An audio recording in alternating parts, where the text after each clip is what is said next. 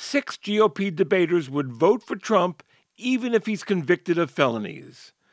That was disappointing to former Maryland Governor Larry Hogan, who tells all on The Political Junkie.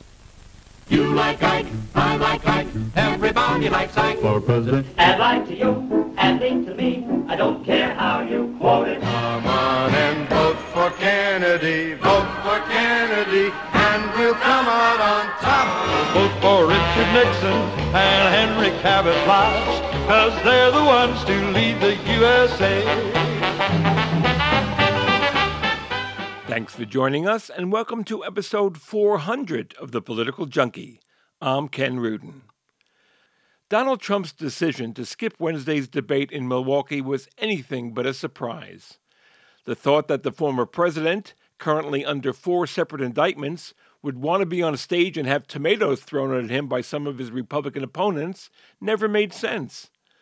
Of course, in fairness, Trump manages to give far more than he takes in every debate he's attended. We saw that in twenty sixteen.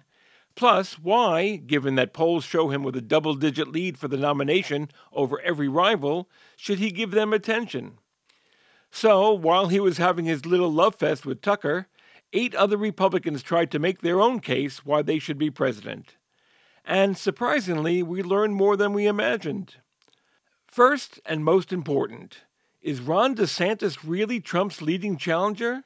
You'd never know it based on Wednesday night. We entered the debate wondering if he would follow the script suggested by a friendly super PAC advising him what to say. Defend Donald Trump whenever Chris Christie unloads on him. Attack Joe Biden and the media. Clobber Vivek Ramaswamy, whom polls indicate is moving up. So, would he come out swinging? Would he become a scripted robot? Everybody was wondering what DeSantis would do. The short answer is not much. If anything, he was mostly invisible, offering rehearsed answers while absent-mindedly bobbing his head for effect. No longer are his biggest problems being well to the right of Trump. It's more that he lacked any sense of charisma. Sure, he was the first to bring up Hunter Biden, and the only one to mention George Soros. An anti-Semitic trope? Nah. And wow, he would have fired Anthony Fauci. Can you say gutsy? The real story is that he was boring, lifeless. He seemed unable to produce a normal-looking smile, unlike Ramaswamy, whose teeth were on full display for two hours. Usually you can tell who's a frontrunner by seeing the number of attacks against him or her. But on Wednesday, most of the candidates ignored him. He didn't even get to utter his most favorite word, woke. For someone whose poll numbers had shown him to be the runner-up to Trump, he showed nothing. He also refused to answer most questions, which grew tiresome. Listen to this one regarding whether Mike Pence did the right thing on January sixth. Governor DeSantis, do you believe that Mike Pence did the right thing on January sixth? So here's what we need to do. We need to end the weaponization of these federal agents. Right, but I will do that. That's not the question. I, I know, but here's the thing. This election is not about January sixth. Or about the tragedy in Maui and the effect of climate change. A student from Catholic University asked the candidates their thoughts about climate change. The moderators, Fox's Brett Baer and Martha McCallum, asked the candidates to raise their hands if they thought man had something to do with the crisis. DeSantis wasn't satisfied with a simple hand raise. First of all, one of the reasons our country's decline is because of the way the corporate media treats Republicans versus Democrats. Biden was on the beach while those people were suffering. He was asked about it. He said, no comment. Are you kidding me? As somebody that's handled disasters in Florida, you got to be activated. You've got to be there. You've got to be present. You've got to be helping people who are doing this. And, and yeah. here's the deal. Yeah. Let's just answer the question. So, so here's is, that yes? Or is that a yes? Is that a yes? Is that a hand raise? That was too much for Ramaswamy, who came in as the self-anointed Trump stand-in by fighting with nearly all the candidates. He interrupted DeSantis with this. No, no, no, I didn't raise, I didn't raise a hand. Let us be honest as Republicans. I'm the only person on the stage who isn't bought and paid for, so I can say this. The climate change oh, wow, agenda wow, wow, wow. is a hoax. Is the climate change agenda is a hoax. And we have to declare... Ramaswamy, in fact, became the biggest story of the night. He seemed to have packed the audience with his supporters, and often, especially in the early parts of the debate, he got the most whoops and hollers. But his act wore thin. He became glib and combative, rude and obnoxious, smug and smarmy, smiling all the way as he lectured his opponents about anything and everything. For some reason, he reminded me of Alan Keyes during the two thousand Republican primary debates. Anyway, he started off with a biography sounding, to me at least, at the start, like an early Barack Obama. So first, let me just address a question that is on everybody's mind at home tonight. Who the heck is this skinny guy with a funny last name, and what the heck is he doing in the middle of this debate stage? And he continued. I'll tell you, I'm not a politician, Brett. You're right about that. I'm an entrepreneur. My parents came to this country with no money forty years ago. I have gone on to found multi-billion dollar companies. I did it while marrying my wife, Apoorva, raising our two sons, following our faith in God. That is the American dream. And I am genuinely worried that that American dream will not exist for our two sons and their generation unless we do something about it. And I do think Brett is going to take an outsider, because for a long time we have professional politicians in the Republican Party who have been running from something. Now is our moment to start running to something, to our vision of what it means to be an American today. If you have a broken car, you don't turn over the keys to the people who broke it again. You hand it over to a new generation to actually fix the problem. That's why I'm in this race, and we're just getting warmed up.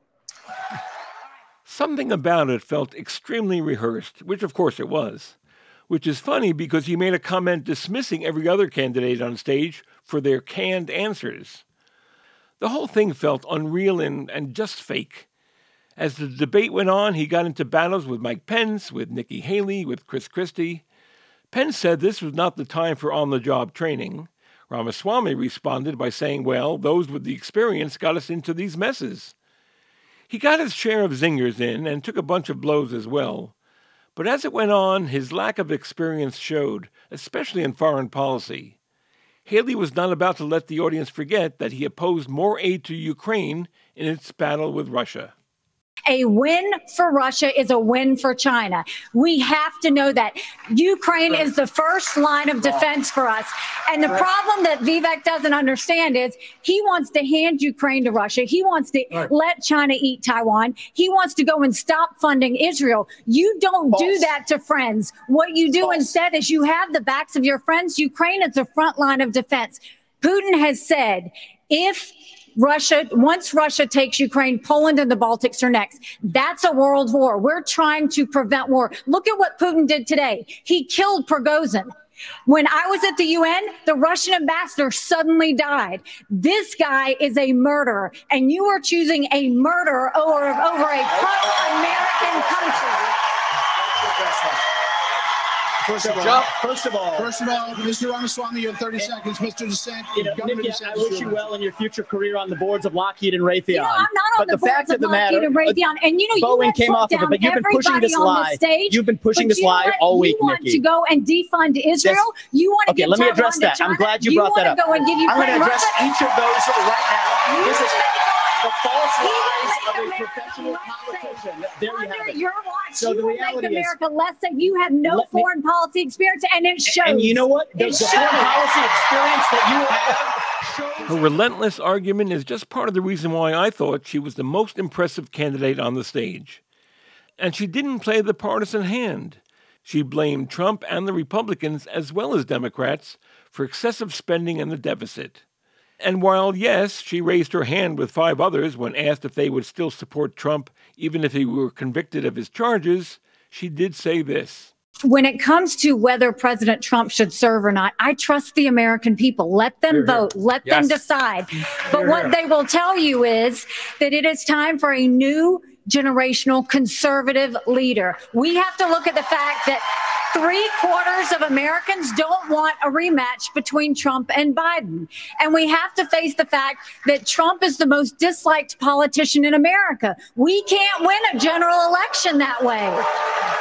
Everyone? If we're grading papers, Haley, in my view, did the best. But as expected, no one was more on Trump's case than Chris Christie. Look, here's the, here's the bottom line.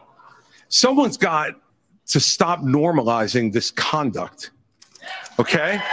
Now, and now whether or not, whether or not you believe that the criminal charges are right or wrong, the conduct is beneath the office of President of the United States. Christie probably missed having Trump on the stage more than anyone else. He got the boos from the crowd as expected, but he played less of a role than I anticipated. In contrast, liberals who hated him during his gubernatorial career and his early Trump fawning now say wonderful things about him. I was expecting DeSantis, in an attempt to woo Trump supporters, to go on the attack against Christie. But it was Ramaswamy who did that, saying that Trump was the greatest president of his lifetime. Of course, he's only thirty-eight. As for the other candidates, Mike Pence wrapped himself up in God and his faith, but he's a true believer and it showed on the stage. When asked about pardoning a convicted Trump, Pence said that he wouldn't commit either way until we knew what Trump was convicted of. He, of course, made a plea for credit for having stood up for the Constitution on January sixth, when Trump tried to steal the election, and he deserves credit. But it's sad that we're at the point where we applaud candidates who do the right thing. Anyway, he's probably as conservative as anyone, if not more so. For much of the debate, he and others took aim at Ramaswamy, which leads to the observation that he, Ramaswamy, has replaced DeSantis as the chief rival to Trump, which is silly because he's selling himself as a younger version of Trump. So why run against Trump if he adores the ex-pres so much? We never found out. As for Pence, he played a much larger role in the debate than I ever expected. But a significant part of the G O P electorate sees Pence as a traitor to the Trump cause. He didn't seem to lose any support Wednesday night, but no appreciable gain either. Next to DeSantis, I thought Tim Scott was the biggest disappointment. Scott has a great life story to tell, is a decent guy, and has been impressive in the past. But he was clearly an afterthought on the stage, very uninspiring. He added nothing new and was filled with talking points. Speaking of the alleged weaponization of the Justice Department, Scott proudly said this. When I'm president, the first thing I'll do is fire Merrick Garland. Second thing I'll do... Did he think the other candidates would keep Garland as Attorney General? It seemed weird to me. He also talked a lot about abortion and, like DeSantis, decried all those abortions that take place right before birth. The fact is, the number of such abortions are probably somewhere between none and none. Haley, who declared herself to be unapologetically pro-life, said she was searching for compromise. Having said that, we need to stop demonizing this issue. This is talking about the fact that unelected justices didn't need to decide something this personal, because it's personal for every woman and man. Now it's been put in the hands of the people. That's great. When it comes to a federal ban, let's be honest with the American people and say it will take sixty Senate votes. It will take a majority of the House. So in order to do that, let's find consensus. Can't we all agree that we should ban late-term abortions? Can't we all agree that we should encourage adoptions? Can't we all agree that doctors and nurses who don't believe in abortion shouldn't have to perform them? Can't we all agree that contraception should be available? And can't we all agree that we are not going to put a woman in jail or give her the death penalty if she gets an abortion? Let's treat this like the like a respectful issue that it is and humanize the situation and stop demonizing the situation. Brett. Alas, there was not much to say about Asa Hutchinson, the former governor of Arkansas, and Doug Burgum, the current governor of North Dakota. Well, other than the fact that they're nice guys. They had the least amount of speaking time and, frankly, made little impression. Hutchinson, along with Christie, was the only openly anti-Trump candidate on the stage, and neither candidate raised his hand when the question was who would support a convicted Trump. In this breathless review of the first Republican debate, the question that probably needs to be asked is, so what? Has Trump been toppled from his perch as frontrunner? Unlikely, even in the wake of his booking in Atlanta the following day for his indictment. What's to be said about a party that seems to stick with the ex-prez no matter what, and a party's candidates, six of who, while expressing anguish at what Trump is accused of, all indicated that they would support him if he were convicted of crimes and became the nominee? Nothing has changed. And I don't know if the debate signaled that the twenty twenty-four race for president is off and running, or if it's over. I just don't know. The next debate is September twenty-seventh, held at the Ronald Reagan Presidential Library in Simi Valley, California. And so begins the task I have dreaded the coming of for so long. I wait for the sun to remind my body it needs a resting,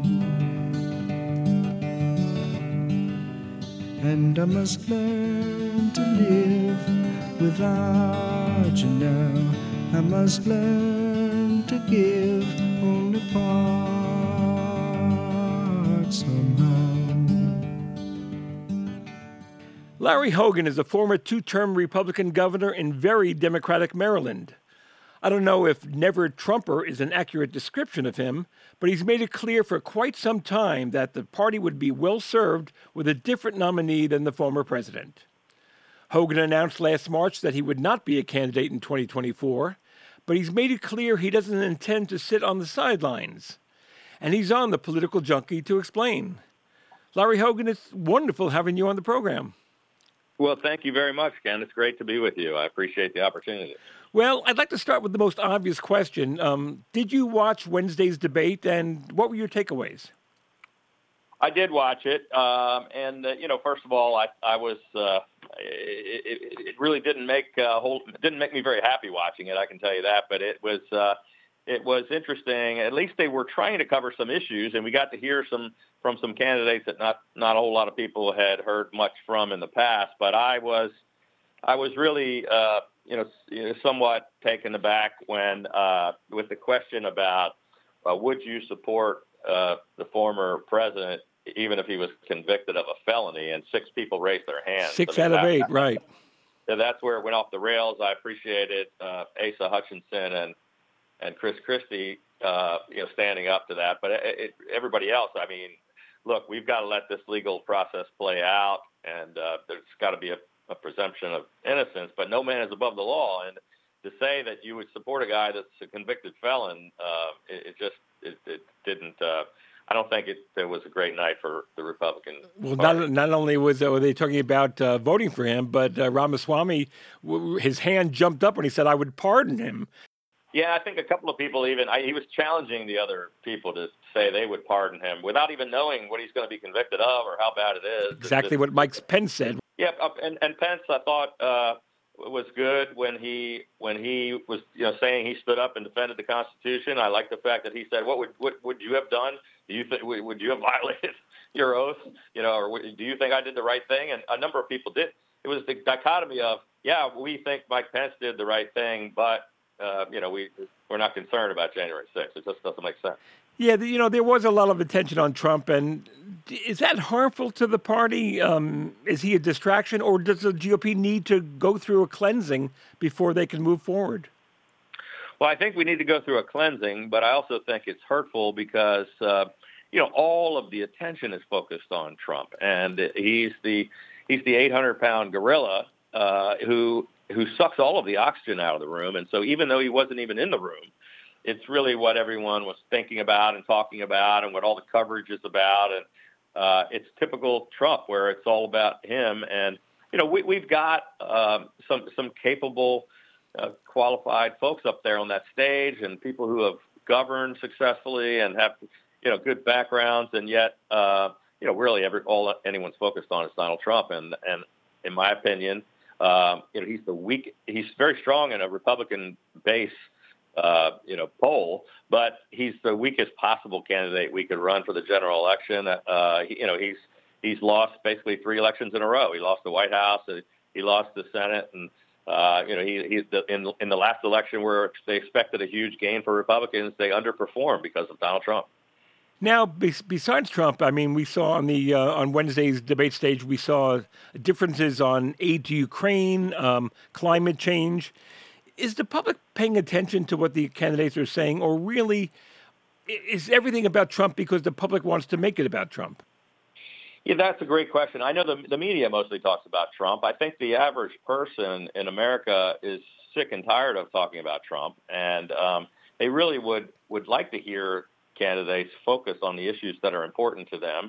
And, and they did ask some questions, and people were able, they did sneak in a few issues uh, where people did respond, and there was a difference of opinion on certain things. I thought it was It was interesting when uh, Ramaswamy was very supportive of, of Putin and very against helping do anything in Ukraine, and uh, he got jumped on uh, by you know Nikki Haley and I think uh, you know I think Pence and uh, Christie all going after him, uh, talking about uh, you know so there was some exchange on issues, and it was good to get people to get their positions out there. But uh, I think the public, um, the people in the room in that debate are different than the average person in America, and the average person in America is concerned about the economy. They're worried about inflation. They're they're concerned about you know crime in the in the cities, and they're worried about their kids' education. And they're not paying as much attention as as the political class is on what's happening with uh, Trump or Biden or investigations or impeachments or indictments. Uh, they they just kind of are sick and tired of politics as usual, and they're fed up with Washington. They think everything's broken. Was there ever a time, you know, while watching the, the show, the two-hour show, when you thought to yourself, you know, I should be on that stage? Well, I, you know, before it started, I thought, uh, you know, my, obviously I, I I did give serious consideration to running, but my, my decision was based on, I decided not to run because I of the things we just said. I thought that all the focus was going to be on Trump, that the, with, with eleven candidates running, that no one was going to able, be able to get traction, and that uh, – you know, that would just enable Trump. And I believe strongly that the Republican Party needs to move uh, in a different direction. I'd like to return to a more, uh, a bigger tent, uh, more Reagan-esque uh, party uh, that focuses on issues. And uh, and that's not what we're seeing. So, you know, I, I think I made the right decision. And watching it last night just reaffirmed that, it, you know, it's a mess. And uh, that uh, I, I, I didn't, uh, I, I knew I could be up there competing with all of them. Uh, but I also saw my friends uh, Asa Hutchinson and Chris Christie get booed by the crowd when they and when they when they told the truth and stood up to the former president. You know, so, but I, the, the part I was really uh, the most uh, most disgusted with was folks raising their hand saying they would support Trump even if he was convicted of felonies. I'm very interested in your role with No, No Labels, the group formed to help the country obtain bipartisan solutions to problems. With it, with an overwhelming majority of the country not keen on a Biden-Trump rematch, what can No Labels accomplish? Well, the organization uh, is has been around for about thirteen years, and uh, after you know my whole I'm a uh, was a Republican governor in the bluest state in America, and um, I, I have a had an eight-year track record of of, uh, of bringing people together and reaching across the aisle to come up with common sense solutions, and that's really what No Labels is all about. Uh, they have a Problem Solvers Caucus that are are people that are uh, both Republicans and Democrats in equal numbers, and in the House and the Senate that are really that really care about trying to solve problems. They're, they're, that's why they're called the Problem Solvers Caucus. Um, and I think it's a great organization. They had never ventured into this territory that we're in now, but the the fact that people are so concerned that nearly seventy percent of the people in America, according to numerous recent polls, have said that they, they do not want a rematch of twenty twenty and that they do not want uh, Donald Trump or Joe Biden to be president. So uh, No Labels, yeah, I'm an honorary chairman. Um, they asked me to join after I finished my, my term as the National Governors Association chair, where I, I tried to bring all fifty governors together on a bunch of issues. They asked me to join with Joe Lieberman, who was one of the founding uh, members and the founding chairman of the organization. And uh, this was long before this This new talk. It was three years ago, and it was all about trying to find consensus and uh, common sense in Congress. Uh, but but now they're they're talking about you know uh, something that seems a little out there uh, because it hasn't happened before. But I don't know that there's ever been a, a time in our country where there was kind of more hunger for another option, and they're they're considering uh, if we get to next spring and the two nominees are Trump and Biden, and uh, the vast majority of the people in America do not want choice A and B, that they're working to get access to the ballot for a choice C. Uh, and they're they're not trying to start a third party. Uh, they, they would their concept would be to have a Republican and a Democrat run together on a unity ticket and say, you know, have the courage to put the country first and country above party. And uh, it's sort of a, in case of emergency, break glass. Uh, I'm not sure it's going to happen, but I understand why so many people are uh, are, are actually uh, paying serious attention to it now. Well, I remember, and I'm sure you do too. You know, there was there was dissat- dissatisfaction back in in two, in nineteen eighty with Ronald Reagan and Jimmy Carter, and that's when John Anderson, a Republican, and Pat Lucy, yeah. the governor of Wisconsin, former governor of Wisconsin, yeah. formed a coalition ticket. And back in twenty sixteen, when polls overwhelmingly showed that Donald Trump, neither Donald Trump nor Hillary Clinton was what the was what the can, the voters wanted, and yet a yeah. third-party candidate went nowhere. So why would it be yeah. different this time? Because because we've we've seen unpopular nominees yeah. before. Well, I don't. I don't think uh, we've ever been at this point. Not in my lifetime. I've never seen it where it's so divided. Where we have the, the two uh, lowest approval ratings of any presidents in history, both the current president and the former president. Uh, their their approval ratings are in the thirties, uh, and you there are more people that are willing to consider it. So um, about forty-eight percent of the people in America are now registered independent. Um, the the independents outnumber Uh, the Republicans and Democrats added together, just about, um, when you take out the other, you know, Green Party and Libertarian Party folks. Uh, and so we've never been that in that position before. Um, there are two recent polls that, that showed uh, one was sixty-three percent and one was sixty-nine percent of the people in America who said they would consider uh, ticket, uh, independent ticket like this. And uh, the fact that it's a majority of folks that are registered independent, that a majority say they would consider. Nearly two-thirds say they would consider voting for an independent.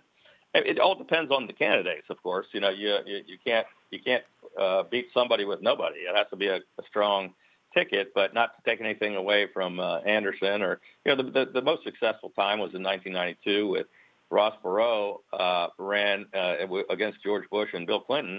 And, you know, most people forget this, but a few months before the election, he was in first place at thirty-nine percent. And what and what happened? And in November, he got zero electoral votes. Yeah, well, it turned out to be a terrible campaign. He dropped out of the race, uh, and, and and then last changed his mind and got back in, and his his, his uh, uh, vice presidential candidate imploded. But he still got nearly twenty percent of the vote, uh, squeezing between a a right right of center.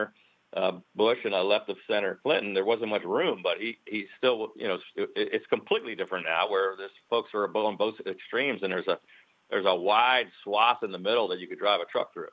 I mean, aside from the fact that a lot of people are convinced that Ralph Nader cost Al Gore the presidency, have you yeah. talked to Joe Manchin or John Huntsman, or or even have you talked to Larry Hogan about possibly being on a No Labels ticket if that dissatisfaction remains great?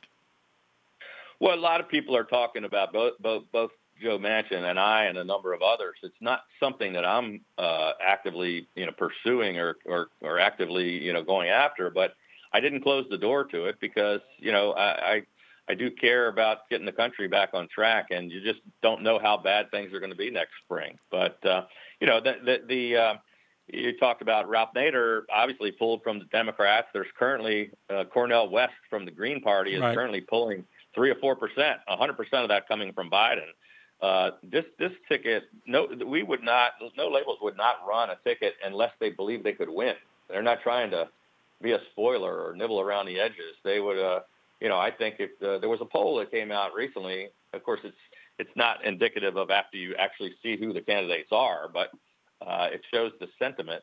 There was, uh, you know, a poll that said, "Are you would you vote for Joe Biden, Donald Trump, or neither?" And neither won, you know, substantially. But but you and I both know that polls prior to, in other words, once we get to November, then voters who are unhappy wind up voting D or R. But months before, or even a year before, they say, "Sure, I'll vote third party." Yeah, no, that's. You're right, and that's the way it's uh, traditionally always happened. Uh, you know, and, and it's certainly possible of what the outcome might be if this ever uh, took off, but you just don't know. I mean, it, it's you know, something you never know what's going to happen until it happens. And you know, people that say this is impossible because it's never been done, and then it gets done. You know, I I was only the second Republican reelected in Maryland in the entire two hundred forty-six year history of the state, and people said it couldn't be done, but but we just we just went out and did it. Listen, before I let you go, I'd like to end with one memory, which is very close to me, and I'm sure it's close to you too. Back in nineteen seventy-four, your dad, Congressman Lawrence Hogan, was a Republican member of Congress and a member of the House Judiciary Committee investigating Nixon's role during Watergate. In a very memorable speech, he said he would vote to impeach Nixon. I wish with all my heart that I could say to you now that the President of the United States is innocent of wrongdoing, that he has not committed an impeachable offense. But I cannot say that. After having read and reread and sifted and tested this mass of information which came before us, I've come to the conclusion that Richard M. Nixon has, beyond a reasonable doubt, committed impeachable offenses which, in my judgment, are of such sufficient magnitude that he should be removed from office. He, now, he was the first Republican on the committee to call for impeachment. I thought, and I still think, that the speech was especially courageous, especially because he was at the time running for governor of Maryland in a Republican primary, yeah. um, a primary he lost, and probably because his, because of his stand on impeachment. Governor, that's a long introduction here, but what I want to ask you is, yeah. you were a teenager back then, but do you remember thinking about what your dad said and how risky yeah. it was for his political future?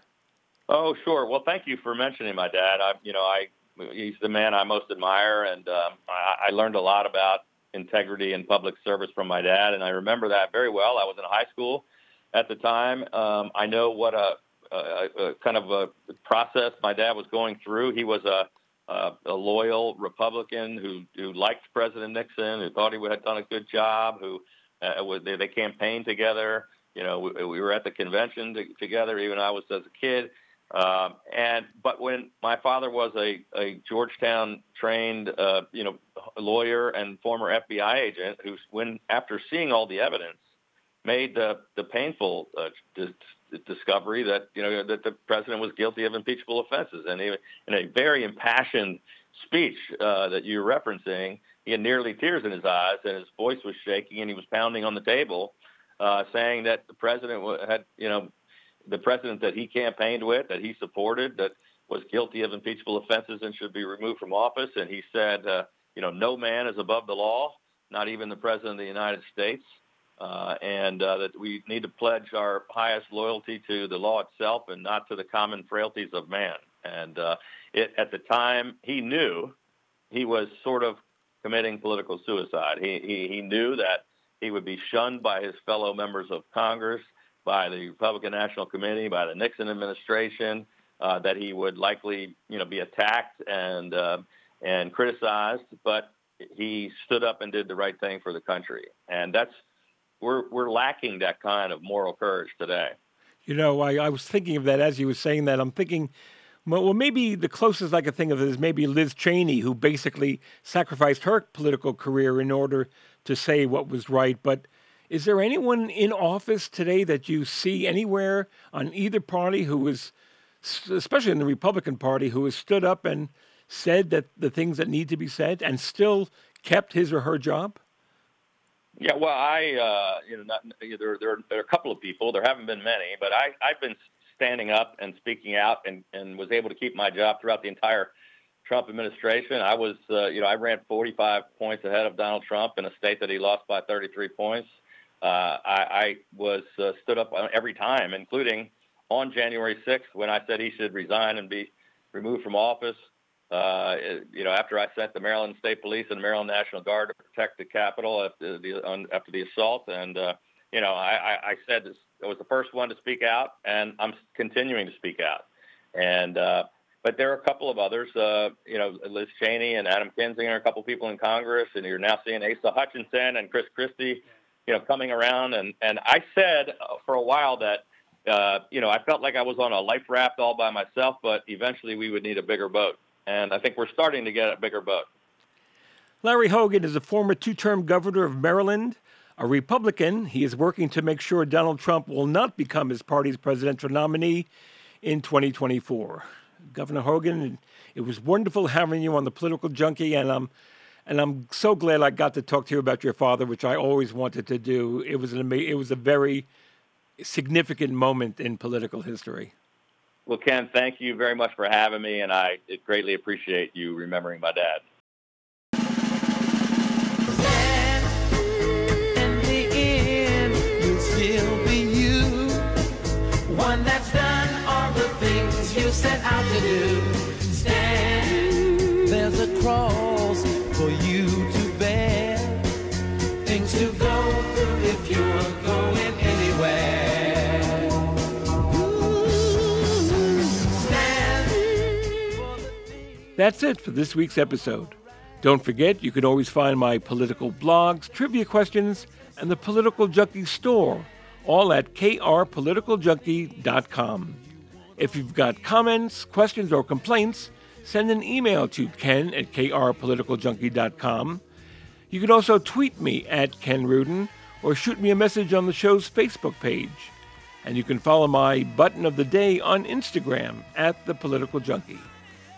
Political Junkie is made possible thanks to the support of our listeners and donors. Your generous contributions are most appreciated. Keep them coming at k r political junkie dot com slash donate. I'm Ken Rudin. Thanks for listening. Please stay safe. I'll see you soon. Stand.